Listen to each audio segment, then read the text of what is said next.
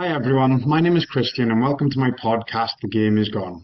You might be wondering about the name. I've lost count of the amount of times I've heard somebody on site saying, get out while you can, or that the game is gone. Well, I'm looking to promote the industry in a positive light and speak to various guests who are passionate about their trade. I want to give people the platform to tell their story and discuss how the industry can improve, hopefully with a few funny stories along the way. I'd like to discuss how mental health can impact our working lives with the aim to help bridge some of the stigma that exists. I listen to a lot of podcasts myself. I think there's definitely a space for this podcast, but I'm just currently working out what that's going to look and sound like. Welcome to The Game Is Gone, and I hope you enjoy listening. Yes, lads, thank you very much for coming on my first episode of the podcast, The Game Is Gone. Uh, how are you both? Yeah, all right, Christian, how are you? I'm good. Yeah, yeah good, good. How's everything going? Same old, same old, nothing changes, mate. But uh, yeah, all right then. So if you wouldn't mind just introducing yourself, we'll start with you, Alex, and, and how you got into welding would be good. Uh, yeah, Alex um, from Port Talbot, uh, 34 years of age now. Got into welding when I was about 17. Uh, yeah, my father got me an apprenticeship when I was down, down in the steelworks. I served my time with a company called Doosan Babcocks, uh, which is probably one, one of the well, one of the better apprenticeships out there that you can get. Yeah, it was uh, it was really interesting. Um, and from there on, and I got into the inspection game. Yeah, what about you, James? Yeah, so I've been welding since I was about 14 years of age. Um, started off with my father. It was a good start, really, because got me interested in welding in general.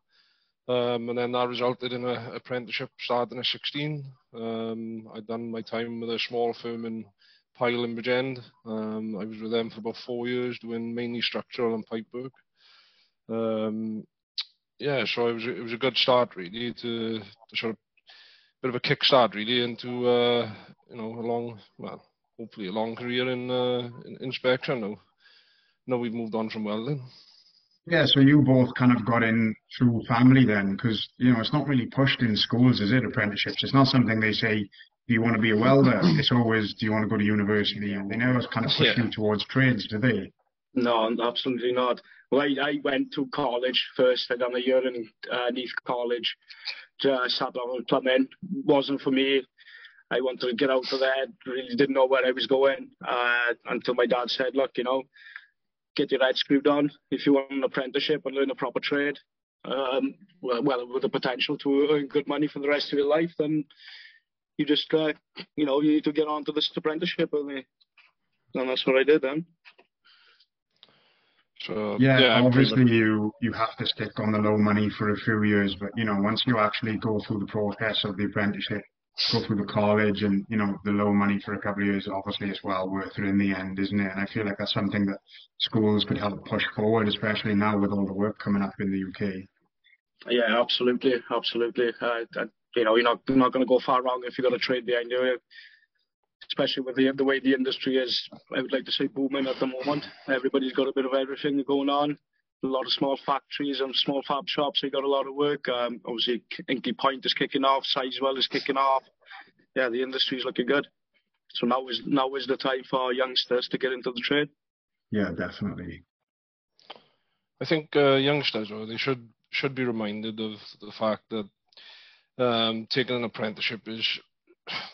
I'm not going to necessarily say it's better than uh, going to university, but obviously, people that do take an apprenticeship are obviously earning while progressing their skills on the job. So I think people got to realise that obviously they're not going to be leaving school with, with big debts by taking an apprenticeship also, you know. So mm. I think that's definitely something to consider when you um, you know, when you look at going into an apprenticeship for sure.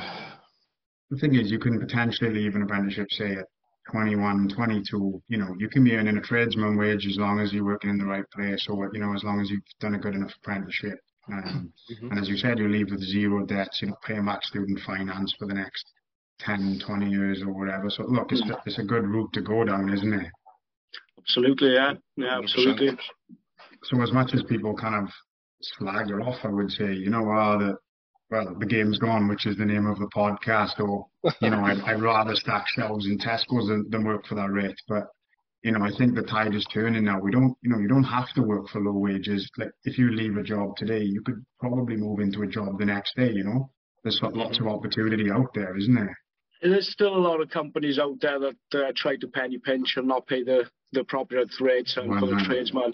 You know, you yeah, see, but... yeah, you see, you see a lot of jobs which are, you know, like you say, is better off pushing trolleys in Tesco's and mm. going out your yeah. way and, uh, you know, performing a skill and potentially making the, the the the company a lot of money with your skills. So yeah, the the money is is there and it isn't there. If you if you chase the money, then you will get the money. If you're just local in a little fab shop, then yeah, I could imagine the money wouldn't be so great then. Yeah, but you've got to look also that a lot of companies will do that. You know what I mean? The, there's a lot of companies out there that will penny pinch and they don't value sometimes the sort of level of skill they got, and that's why a lot of companies have such a high turnover rate of men because you know as well as I do, not many people are going to stay for you know a rubbish rate these days because there's so much work about. There's the, so the much issue like, demand. Is, yeah, the issue is when you see these same companies advertising for the same roles over and over and over, then either the rate is wrong or, or they're not a good yeah. company to work for because if they're having men coming in and out of the door all the time, then they're not treating the men right or they're not paying enough because otherwise you wouldn't have such a high mm-hmm. turnover, would you? It, it should be a set limit for a rate. For a, for a qualified tradesman in this, you know, pipe fitters, riggers, welders, there should be a set amount for fab shops, for site work, for nuclear work, for offshore work and you know then there's no and is there? You know what you're getting into then and you know you know that the shop, fab shop down the road is going to be on the same money as you. I was, I was going to say it's sort of similar there to, you know like the blue book rate for example you know like that's a set rate.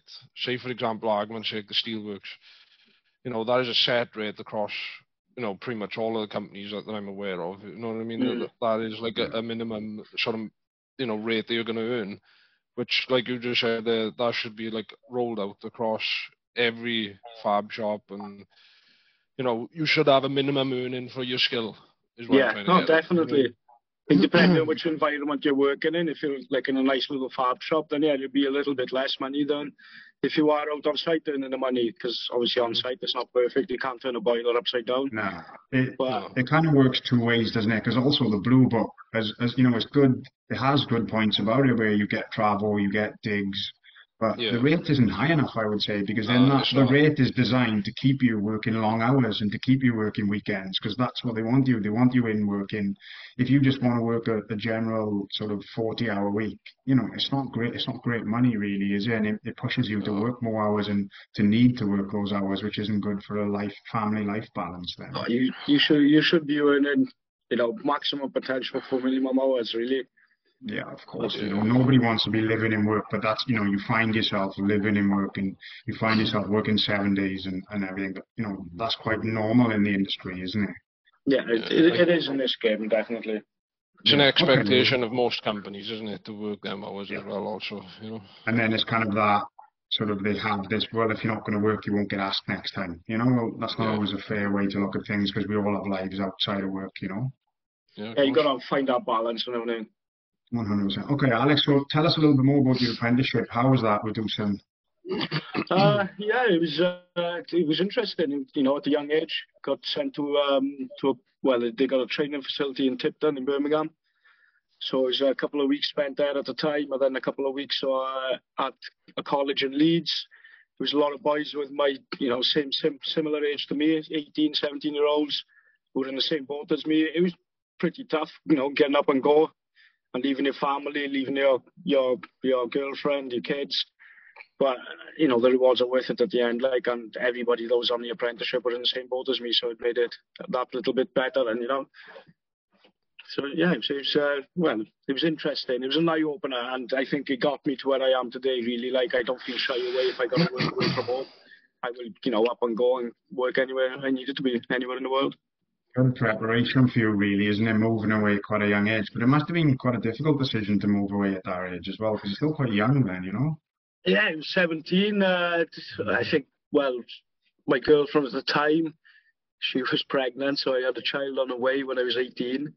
It, it was tough, but that's all I could think about is, you know, at the end, I'm going to get a trade out of this, and I'm going to be potentially earning good money for the rest of my life, and I'll be able to support my family. so yeah, it was, it was difficult, but I had to do it. Yeah. So what what about you, James? I know you said you you did your apprenticeship in a smaller firm. Um, what you know, what about college? How did that work? Um, was that sort of yes. did you do a City and Guilds and a, an NVQ? Is that what you did?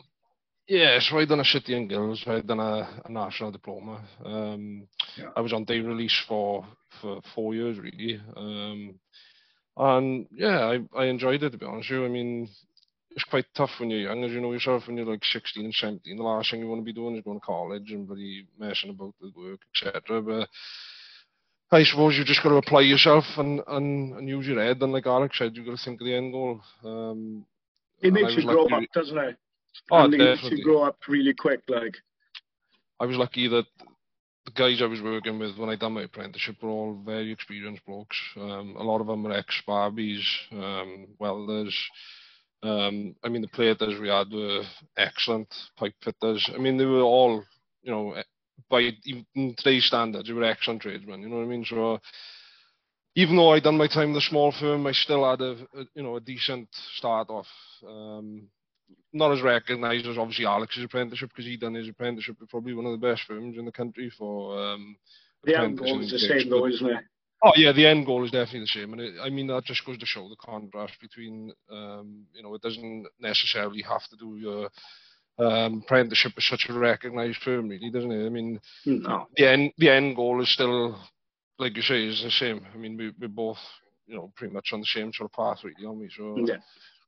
Also, it's kind of um, in those little fab shops. It's the time that people spend with you. You know, the old welder in the corner will spend exactly. a few hours with you and show you you know, how to put a route in and, you know, the different welder over the other side of the shop will show you how to put a route in a different way. And then you kind of mm-hmm. find your own path then, don't you? You find out what works for you and, and, and, and how is best for you, really. Oh, definitely. I mean, you learn a lot of skills from the older people. And I think that's, that's a key to success, really, because, you know, even like when you go to college and you know, you go to like these training schools and stuff, there's only so much they can actually show you. You've got to actually, if you're learning from experienced blokes who've been in the game for like 30, 40 years, it makes a hell of a difference. You know what I mean? Hell of a difference.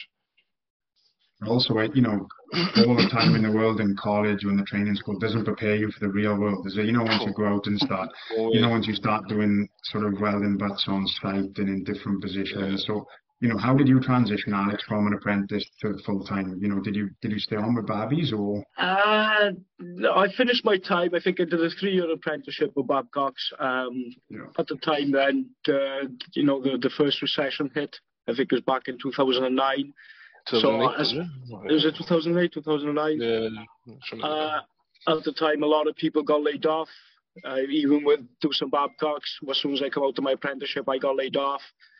I didn't take too long to find my next job, but it, it, it was different from what I was used to. It was in a fab shop. Um, it was a lot of different exotic metals that I you know never welded before, and it, it was it was something I had to learn again. And basically, because each material is different to weld, you know, it's a different technique for every little bit. Like, but you know, it was all it was all experience gained. And you know, I went from a fab shop, went to out on site, went to work in Cardiff on the docks. I just gained little experiences in different industries, and you know, along the way. Didn't you go offshore for a while as well, or? Sorry. Did you go offshore for a while? Did you do a trip uh, offshore? Yeah, I think back in 2014 is I something I just wanted to try, something I wanted to get into really. Yeah. You know, tried it. it wasn't for me. It was it was too far, too far away. Long, although you get the nice breaks every two weeks, yeah. But it, it was, it was, uh, you know, it was a ridiculous travel trying to go from South Wales all the way to Aberdeen up in Scotland is a, you know, it's a 10, 11 tra- hour trek, mm. like, so it, it wasn't for me, like, but I tried it, I had to go and that was Look, every, every experience along the way helps you sort of prepare yeah. for where you end up, doesn't it? You know, whether it's, as you said, well, it was because of offshore, it was because of offshore, I got into the inspection game because I met a gentleman there who's my inspector on the rig and we got yeah. talking obviously and he gave me some tips and you know asking asking me which way uh, he was pointing me in the right direct in the direction that I wanted to go then. Yeah, uh, yeah we got talking about the C-SWIP and and I, as soon as I finished the offshore I, uh, I went into my C-SWIP then well good James. What about you? You know what happened after you completed your apprenticeship? Yeah so the the firm I done my time with I, I ended up staying on with them for another four years. Um, and then unfortunately, the uh, went into liquidation back in 2014. So then obviously I left there and pretty much the same as Alex moved around different places for for the next few years. Um, worked in quite a few fab shops, building mainly stuff for off, uh, offshore oil and gas. Um, done a lot of um, like superheaters, heat exchangers for like power generation, etc. Um, yeah, so it was about I think about three or four years ago now. It was one of the first times I met Alex actually. Um, I was quite interested in doing the C-SWIP. Um, I was interested in sort of inspection side of things, and I remember Alex chirping onto me all the time to uh, sort of sort myself out and uh, and, and book it. And at like the time, to be fair. well, at the time, it was obviously quite a lot of money. It was, you know, you're talking like nearly two grand, really, you know, to, to sort of book the course. And obviously, being self-funded, I was a bit uh, hesitant at first, obviously, because if you fail it, it's a, it's a lot of money to throw away. But um, yeah, well, it's massive it's well, it's played a massive part in my life now, obviously, because I've obviously come off the tools now and been on the inspection now for about two years, two and a half years. So it's, you know, it's definitely progressed my career. Um, you know, just a small little thing like that can make such a massive difference. You mm. don't think it at the time, and you you don't think you're going to use it necessarily. You know, when you pass initially, but it, yeah. you know, it does come into play later on for sure the thing is, it's the natural progression for a welder as well. You know, if you if you don't want to be on the tools, kind of your options are inspection or you can kind of go into the supervisory role, but you have to be a certain type of person to be a hmm. supervisor. You know, I, don't think either of you boys would have made good, great supervisors. no, definitely. I just think you have to be a certain type of person, you know, whereas we would always have a laugh and a joke and, you know, have a good time. You have to be more serious. Well, I suppose you have to be serious to be an, an inspector as well, which is something you pick up over time, isn't it? It's, it's a lot different to being on the tools and having a laugh, yeah. having a joke, you know, drilling people's boots to the floor and, and all that type of thing. You know, just heard you had a fruit and you come back and your boots are tied together or chucked over something, you're like, oh, not again. Yeah. There's definitely a lot more professionalism that comes in inspection for sure. Yeah, that takes that takes a bit of getting used to, you know. It, it, it took me a couple of couple of months to get used to. Uh, but yeah, so tell me a little bit about the C-SWIP then. How you know how how that came about? I know you said you spoke to the guy, but did you self fund that then? Yeah. So as soon as I finished my time off on the rig, uh, I filled out all my paperwork. Uh, I wasn't, you know, it was something I really wanted to do, so I I did go out and self funded it myself. But like James said, it's more, you know, it's nearly nearly two thousand pounds, uh, and it's a lot of money out of your pocket. I did fail it the first time by a by a mark, which I was a bit gutted, but you know, you, you just got to push on, revise a little bit more, and then I passed it on my second time, and and uh, well, pretty much all the courses I've sat since then, I've paid for myself, and the way I see it, like, is, uh, is investing in yourself and bettering yourself. I don't mind if a company wants to pay for my courses, but no, of course. Look, if, if if if you want to get on and you want to do a bit, all right, say it's two thousand pound and you take a week off work and you have to go up but look, it's worth it in the end, isn't it? If yeah. that's your end goal, you know, putting money into yourself is always always good because you'll have people who sit there in the same job and say, oh yeah, the company are going to pay for my 3.1 in 12 months, you know, and then 12 months down the line they still haven't paid for it, you know? Yeah. So yeah. sometimes you've got to just get up and, and do things yourself. Yeah, and get it yourself, yeah. It's the only way you're going to get it and guaranteed to get it, Yeah, what about PCN calls? Have you lads done any PCN calls? Um, yeah, after I done my C-SWIP, I went and uh, sat my MPI. A few months after that, I went for the DPI. And just recently, myself and James, we uh, went up to Sheffield and done uh, the RAD interpen. So, yeah, we got a couple of qualifications behind us now. I think I'll be the end of it, mind. That these PCNs are a nightmare. Yeah. So yeah, no more PCNs. yeah, I I don't. I think that's one thing that people don't anticipate. Like with these courses, they take a lot of commitment, you know, with regards to the revision and you know what you actually got to learn for for the course yourself, and you know it's it's not an easy sort of don't be fooled into thinking that you're only doing a die pen or an MPI or, or even a rod rad interp, for example, because these courses are not easy to pass at no. all, and there's a lot there's a lot of pressure when you go to do the course as well. So not trying to turn people off, obviously, but I'm just trying to highlight the fact that if, yeah. you're book, if, you're gonna book a course like a C-SWIP or even a DIPEN or an MPI, you know the tough courses, and you, have got to put the hours in to, to revise for them.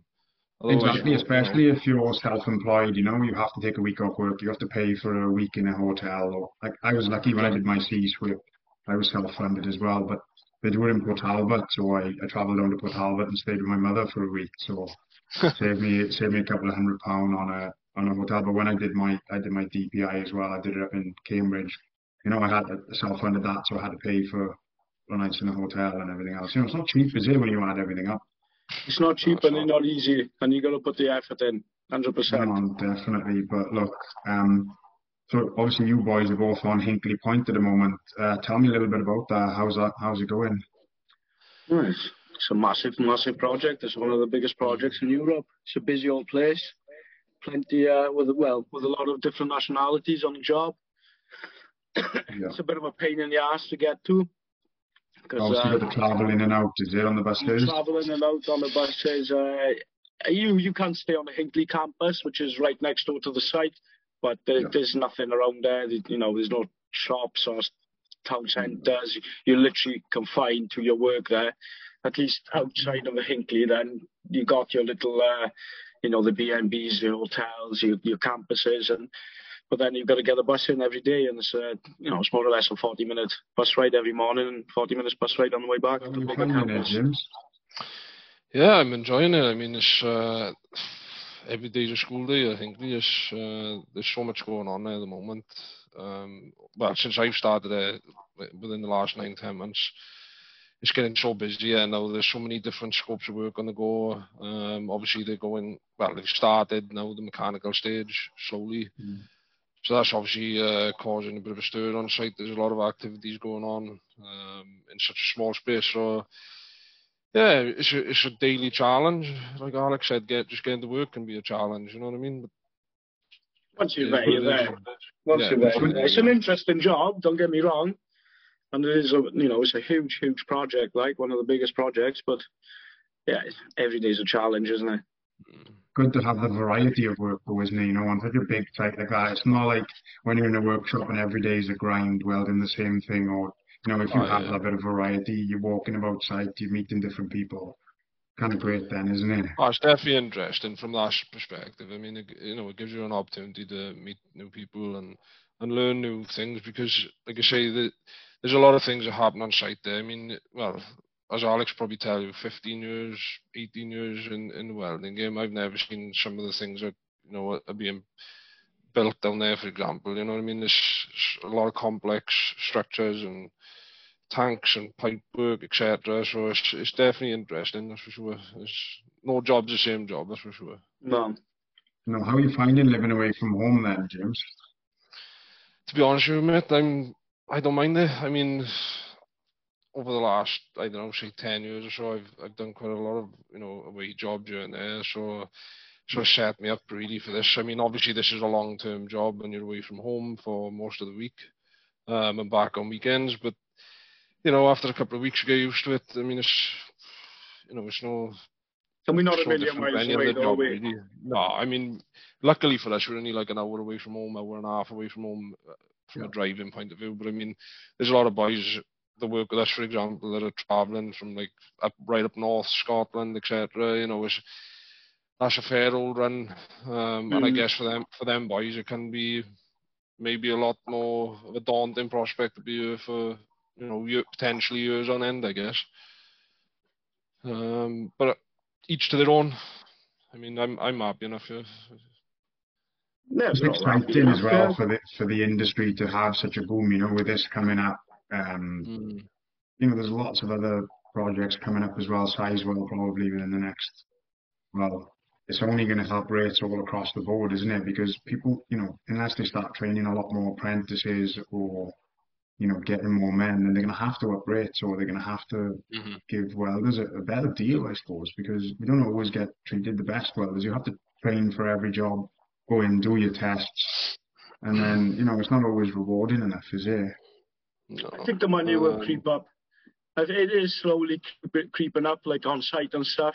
Boys Club had a couple of uh, pay rises since I've been there. Yeah, no, that's um, good. You know, how many trades go in and do a test every time before they start? You know, it's it's, it's a lot of pressure, isn't it? Especially for especially for young welders and you know people just come out with their apprenticeship or someone who's never been out and tested before. It's a tough one. Well, game, I tell you something it? now.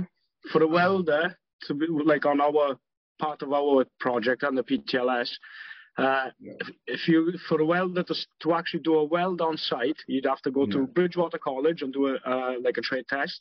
Yeah. He'd have to do um, a coding when he gets on site, and then he will have to do um, a mock-up of the job before he starts welding the product itself. So it's three different tests just for a welder to start welding on the job. So for us, yeah, it's a lot harder. Um, you know, don't yeah, I don't want to be like biased or anything, but I think a welder should be paid a substantial amount for his skill, like. Exactly. What does a plater come in and do? Just bash his hammer on and make sure he's making enough noise, is it? Probably, probably get you know more or less the same money as us. No, look, obviously, obviously plating is a, is a very good trade as well, you know, especially some of the older blocks. But not everyone good. gets to do these trade tests before they get to start on the job. No, that, yeah, look, that's what that's the sort of point I was making as well. And you know, it's not it's I not think, it's not easy, is it? No, I think the, with regards to the rates, they should really, you know, look at the rates to, to, to sort of give youngsters the, the incentive to actually want to do an apprenticeship, especially like you say with Sizewell and and jobs like that yeah. kicking off. Um, so it should definitely be addressed. It should, you know, I think with these projects in the UK, I think especially like Hinkley and Sizewell, you know, UK labour should be the first, you know, sort of thing to be dealt with. Uh, like with regards to, I mean, we should be looking to employ as many British people on these projects first before we maybe course, outsource yeah, you know. foreign labour, and that's not always, you know, able to be done because there's a lot of like you know shortages of certain skills in this country where we would have to go and, and, and get trades from abroad, etc. But I think with obviously Sizewell and, and sites like that kicking off, I think is you know a perfect opportunity you now to sort of you know showcase welding and, and inspections and you know platers whatever industry as, as such to try and give people some sort of interest to actually get involved with it. No, exactly. But then, you know, at the same time, we've worked with some brilliant welders who've been abroad and I know from oh, abroad. But you know, they, they need to they need to push their in schools and colleges and you know make it worthwhile mm. for people to get into the industry, and then you know that will exactly. lead people moving on to kind of inspection and, and other parts. Then you know, but mm-hmm. yeah, it's def it's definitely what we need this in this country. Hundred percent there was one thing that I was going to ask you about. What's the canteen prices like on site? Because it's about, about that. They, like every post is uh, canteen this and up in the sore subject at the moment. I think it, it is yeah. a subject. Are you, are you boys part of the boycott, or were you still eating it? Yeah. Yeah, no, we haven't bothered. Well, I might have been in the canteen twice in the past, well, since before Christmas. So yeah. we tend to bring our own food in now yeah, the prices just suddenly went up. Everything is not just the canteen prices, though. It's the prices on the campus, the parking, the food, the food in the shop. Yeah, is it all run under one company or? Mm-hmm. I believe yeah. so. Yeah, yeah, yeah. yeah. It's just so, uh, Nick giving you money with one hand and taking away with the other, basically. Well, I've been on this project for nearly two and a half years now, and I think the prices on the campus has gone up three times since I've been here. Yet mm. the wages haven't reflected haven't. that. Then.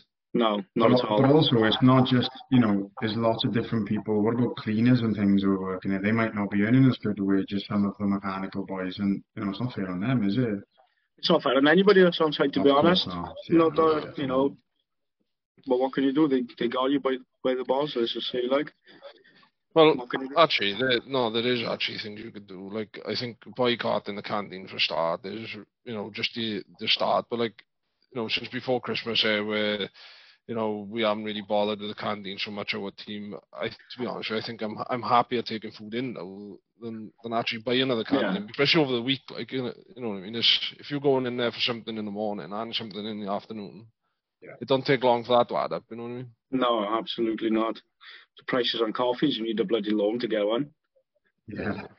You've always been a bit tight anyway, Alan. Here. Look after the pennies, isn't it?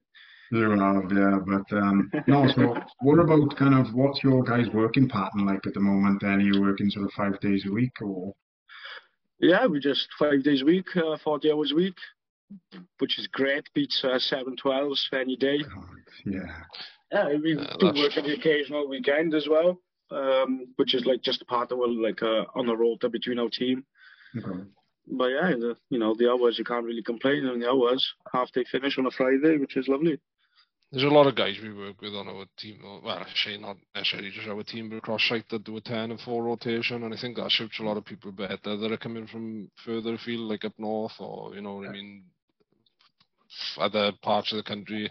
Um, you know, when you're traveling for three, four, five, maybe six hours or more, you know that that that sort of five day week is sort of comes impossible really because you're losing a day Yeah. really either way in traveling and so I think uh, that sort of rotation makes sense for for some people. Yes, well, obviously good work-life balance then, you know, because so many times when we were all working together, we'd be working seven, twelves, we'd be working nights, you know, five, six weeks straight without a day off. And, you know, it's exhausting in the end, isn't it? You know, obviously at the Yeah. time you just, you get on with it, you get down, you weld the butt, you, you have a laugh, you, you know, you kind of, it's, it's enjoyable, isn't it, the shutdown, you know, because you all have a laugh. So many of you, so many, so many characters on site, you know, and you, you always get the boys in and just come in for a week or two and, you know, they got all the stories and they don't really care because they, they know it's just sort of semi time for them. Yeah. But obviously it does get tiring and it's exhausting after a while. Oh yeah, definitely. Yeah, seven twelves. Who wants to work seven twelves? You know, he's only doing it for one thing and one thing only, really. Yeah, cash, wasn't it? That's the only reason we used to work nights and, you know, Yeah. Working stupid hours, like say four, five weeks at a time. Sometimes, like no days off. It it it'd absolutely ruin your body, wouldn't it? But Yeah, so yeah, obviously just the, the natural progression into inspection and I've found the same for me. My work-life balance is so much better at the moment. I'm Mm. working 30, 35 hour weeks. You know, I don't really have to work much more than that. You know, maybe a few hours in the evenings now and again if we if we have something on. But yeah, it's a lot. I it's a lot more uh, relaxed, like working in a, an office-based job. But not only that, I think you, you, by doing what we're doing now, I suppose it gives your body a break because, you know, once you when once you've been on the welding for so many years, I mean, like I don't know if you were the same, Al and Chris, but when I started, the airfed was sort of still quite new on the scene, and I, I didn't have an airfed mask for the first five years of welding, and we were welding all sorts of Mhm. stuff like bloody galv and paint and bloody other yeah. rubbish. And I mean, I think, you know, the lenses today are better on your eyes and whatever and whatever. So I think like welders today compared to what we had maybe 10 or 15 years ago in a much better position for the, you know, physical health for sure, like, you know, and I mean, all right, the hours, you've still got to work the hours, I guess, you know, and, and most welders would probably would work 10 and 12 hour shifts still, you know, I mean, for the money, obviously, but, uh, you know, I think today, like, the, the equipment they've got, you know, is much better, um, on their body for sure than, what- than what we maybe had, like, you know, 15, 20 odd years ago, like. yeah, absolutely. I think the airfed coming in was probably the best thing, wasn't it? You know, because you know 100%. such a such a good thing for your health. Shouldn't be breathing those fumes in. And you know, once they made the decision that that was going to be law in the UK, then that's just brilliant for any welder, isn't it?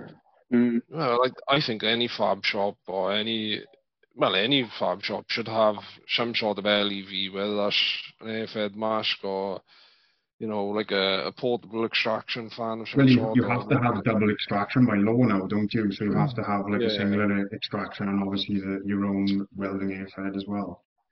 You'd be, surprised how many companies are probably not following them rules, believe it or Mm. not. Um, I could probably name quite a few off the top of my head here, but you know, um, you know, the trouble is policing something like that. I guess. I mean, obviously, a health and safety department. If you've got a decent health and safety department, they should be keeping on top of things like that. But most companies won't because they won't want to spend the money on No, um, exactly.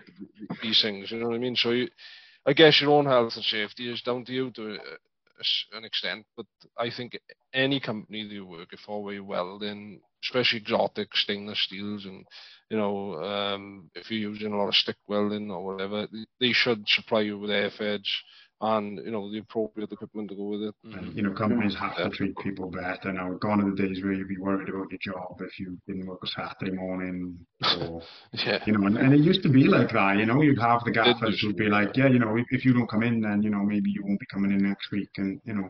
Some people Well, as you know yourself, we've had that a few times ourselves. Yeah, one hundred percent. You know, half the time you just say jam it, yeah, whatever. Yeah. You know, it is what Yeah. is, yeah. Cut your nose to spite your face half the time. You know, the amount of times I probably said to when you boys, oh, I'm going to jack now, I've had enough or whatever. You know, it's a regular occurrence. I've heard them words a few times.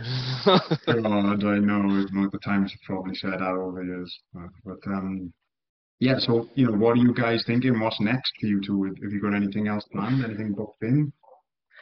Nothing booked as such yet. I think me and James are thinking about doing a, the 3.2 se- senior Okay.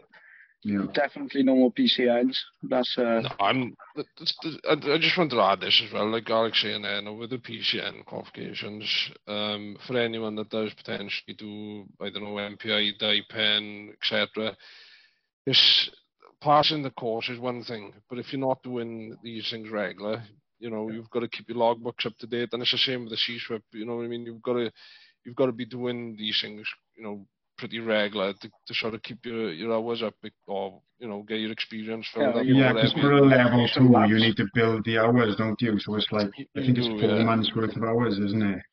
yeah. Yeah, because uh, like you know, like with the course me and Alex have done just recently, the the rad inter, but I think the hours are something like a thousand hours, already. You know, Yeah, thereabouts. thousand, yeah, yeah, yeah, 980, a 1,000 hours, yeah. Yeah. Like we we're really lucky. We we do a lot of graph review where we are. You know what I mean? And there's so much X-raying and going on on site. There's just so much uh, potential to to keep our logbooks up to date. It's great. You know what I mean? From that point. Yeah, of view. so tell me a little bit about the rad interp. How was that? Was it difficult? I know a lot of people say it is. it's a tough It's, course. it's very tough. It's tough. You got to put the effort in on that one. Okay. Uh, well, me and James, well, I don't know about James, but myself, I walked in there thinking it, the theory is the one I was going to concentrate more on. Yeah. But then when you're actually there doing the theory and the practical, I think on the day it was the practical which is more harder than the theory. That really, think- really drained me in the end. Is looking I at think that for like six hours. Yeah, but that's a lot to do with the time constraints they give you to actually review a graph. I mean, you, you're looking at 15 minutes to review a graph, and that's including doing the report as well, which is, you know, when you're, you know, under pressure and you you, Mhm.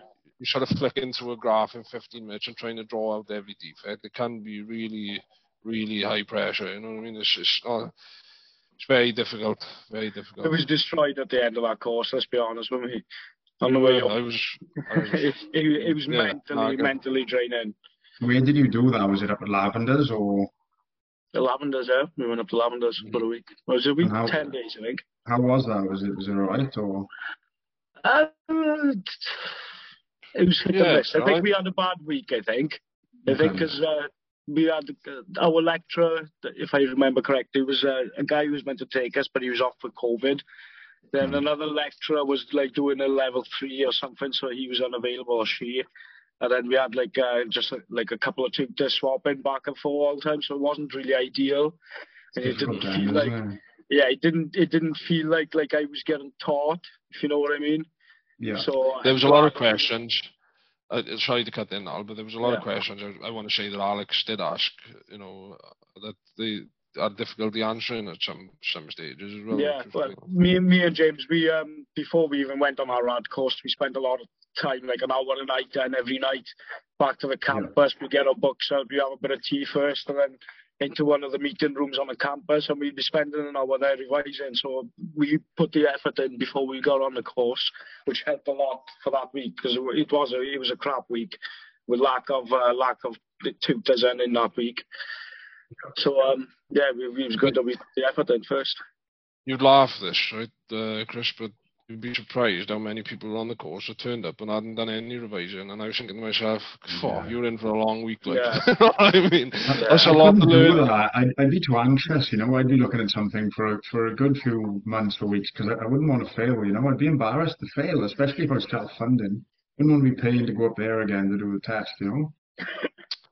I want to say this, right? Um, every course I've done up to now, and I probably guess Alex would probably say, I put at least two months of revision in for it mm-hmm. because when you turn up that week to do the course, it, it is intense. You know what I mean? If you think mm-hmm. you're going to turn up there and sit back and just do a couple of questions, do a couple of answers, and you know you're walking out to the pass, you're wrong. Marshall But also a sort of self-funding, you know, you're not going to want to fail. You're not going to want to pay again. I suppose some people, if their companies are paying, they probably don't care. But even still, if a company was paying for me, I wouldn't want to be going back saying I failed, you know? No, exactly. Yeah, it's exactly. You got that hanging over your shoulders and over your head. Just, yeah, it's like it's like when you dip it's like when you dip a bat, isn't it? And you come into sight and everyone's calling a big dip over. over. I don't yeah, know what that is. You've dipped the food in my time. I've seen you dip the food. Don't worry.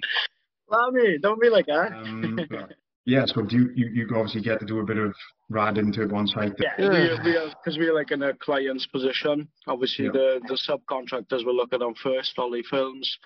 And the radiographers will look at them first, uh, the company called Oceaneering, then yeah. the subcontractor. Then it comes to us if we want to review, and then finally to the client himself. Then so we only got to do like a percentage, really.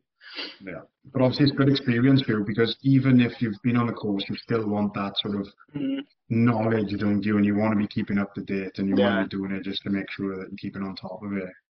Yeah, absolutely. Like, like, going back to what we said earlier, though, that, that sort of thing you, you need to be doing regular because is getting your keeping your hours up to date and, and keeping your logbook yeah. up to date because when you come to uh, do your renewal etc you need to have that evidence uh, to prove that you've actually been using the ticket so it's definitely something to keep in mind if, if you're going to do a, a PCN qualification or any NDT and even the C-SWIP you know you've got to keep them them books up to date.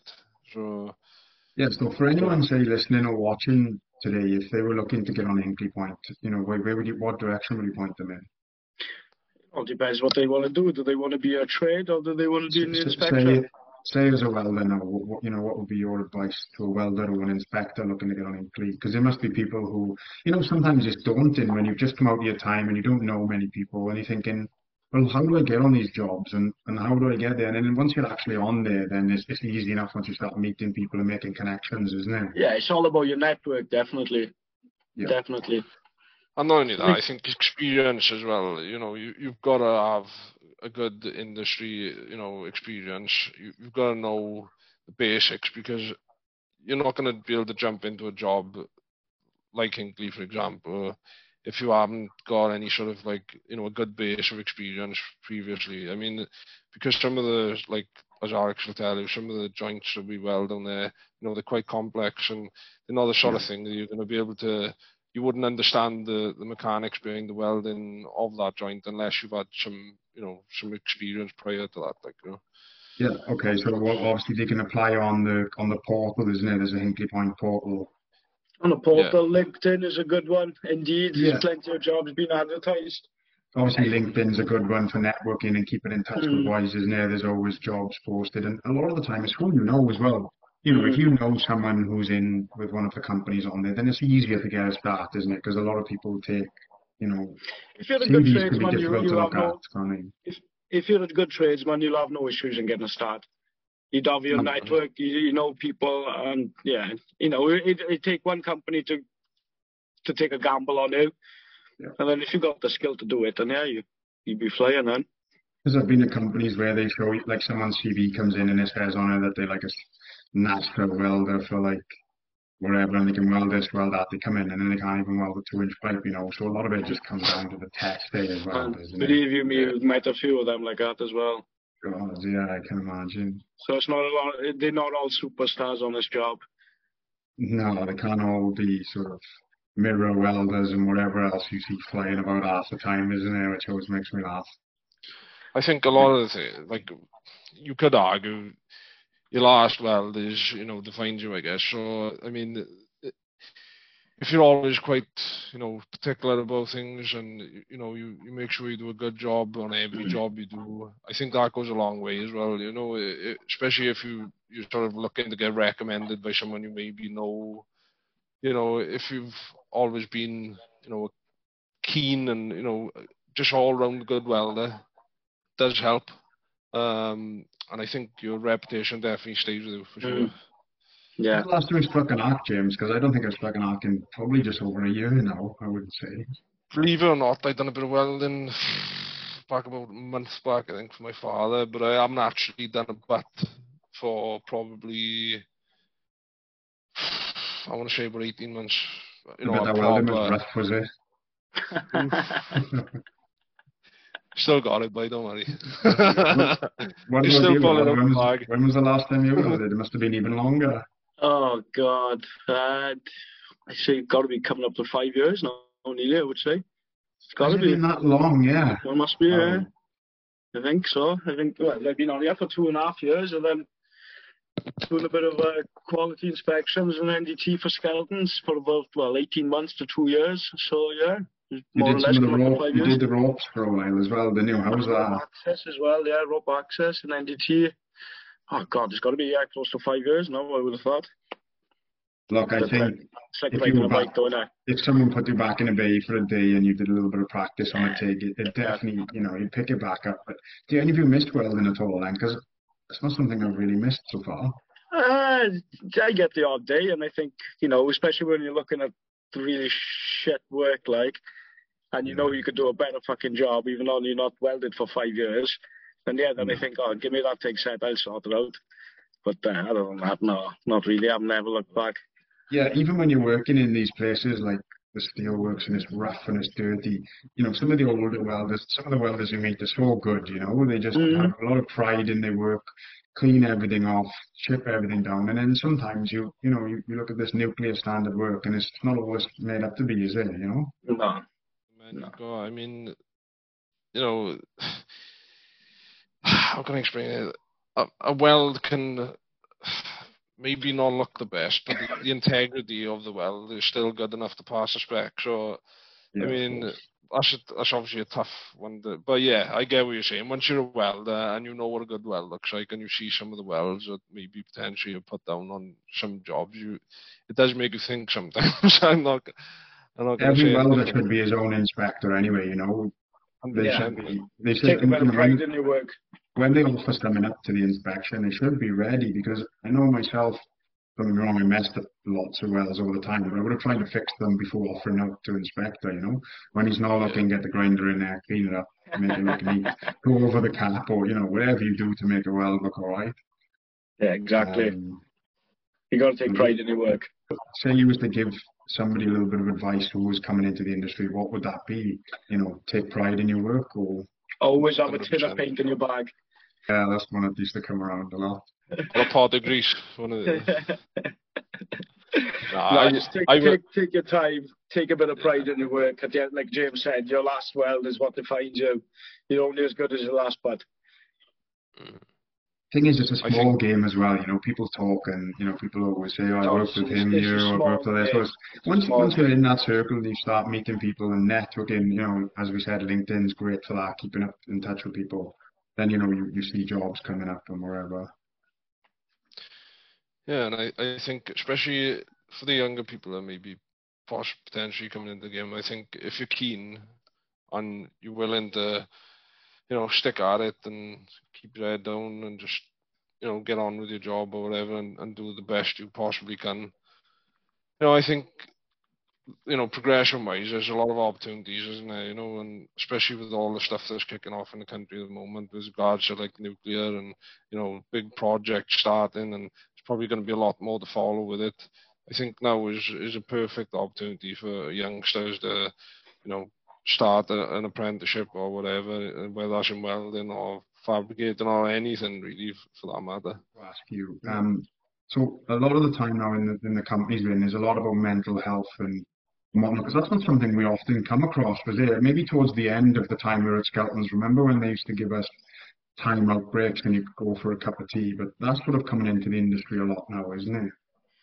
Uh, mental health plays a big part now. Um, yeah, you got to have that weight and work and life balance. So now it's no good working seven twelves and affecting your mental health and having breakdowns and stuff like that.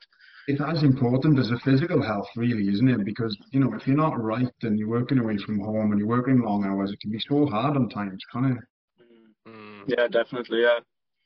I think see it's it a all fine over the balance, side, isn't really. it? Does, does your company offer a lot of things as well now? Because we have a lot of things on our online portal, and you know we have lots of links we can follow and lots of numbers we can call. Mm-hmm. Yeah, yeah, we get all that. We got mental health buddies on site.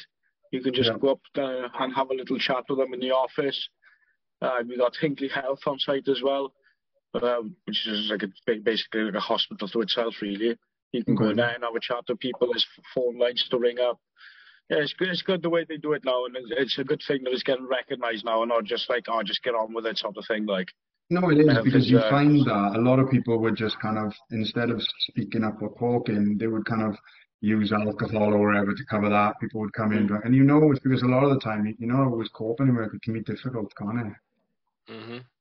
Yeah, it's fine balance, I think, isn't it? You know, it's you know, it's a stressful job and it's a physical job as well, whether that's welding or inspection. So I mean, you've just got to know your boundaries, and you know you can't let yourself get things on top of you. You know, you just got to try and sort of balance things out. And if you do need help, there's always someone there that will uh, will help you. You couldn't really think about it. You know, if you'd gone in and said, "My mental health's not good, I need a day off," you know, you would have been laughed out of the office. Whereas now, people have to listen, mm-hmm. don't they? Mm. There's yeah. definitely a lot yeah. more taken yeah. seriously these days, for sure. No, and it could be because the amount of men kind of suffer in silence and the amount of young men who kind of take their own lives and whatnot, it is so important. 100%. 100%. Even though we all have a laugh and a joke on site, you know, it's kind of, but you know, it still is serious as well, isn't it? Everybody's different, mate, and some people deal with things differently to other people, don't they? You know, so like whereas maybe you know, if I was feeling something, I'd come and have a quick chat with you. Other people will hold yeah. it in, and it'll get on top of them, and it'll get too much, and you know, unfortunately, but you know, bad things happen that way, don't they? So it's, it's always good to have that option of being able to speak to someone on site or you know, whatever, if if you need to. We're going to be wrapping it up soon, but there's one thing I wanted to ask you, um, Alex. I wanted you to give me one funny story that comes up top of your head if I was to ask you know? Uh, I tell you one that I just thought of, and uh, I remember in our last place where we all worked together, when it was somebody's birthday, and what did we used to do on people's birthdays? Uh, and I remember one time it was Christian's birthday, and I think I still got a video of this. I think I still got a video of this when when you were sat there having a little breakfast, Chris, and up comes the pipe from behind you through the window. Bang! I was smelling the cheese all day there. I think, oh, it was just disgusting. And it was all over me. Even after I had shower, I could still smell it. it was a cracker though. You dared to tell any of the boys it was your birthday, like.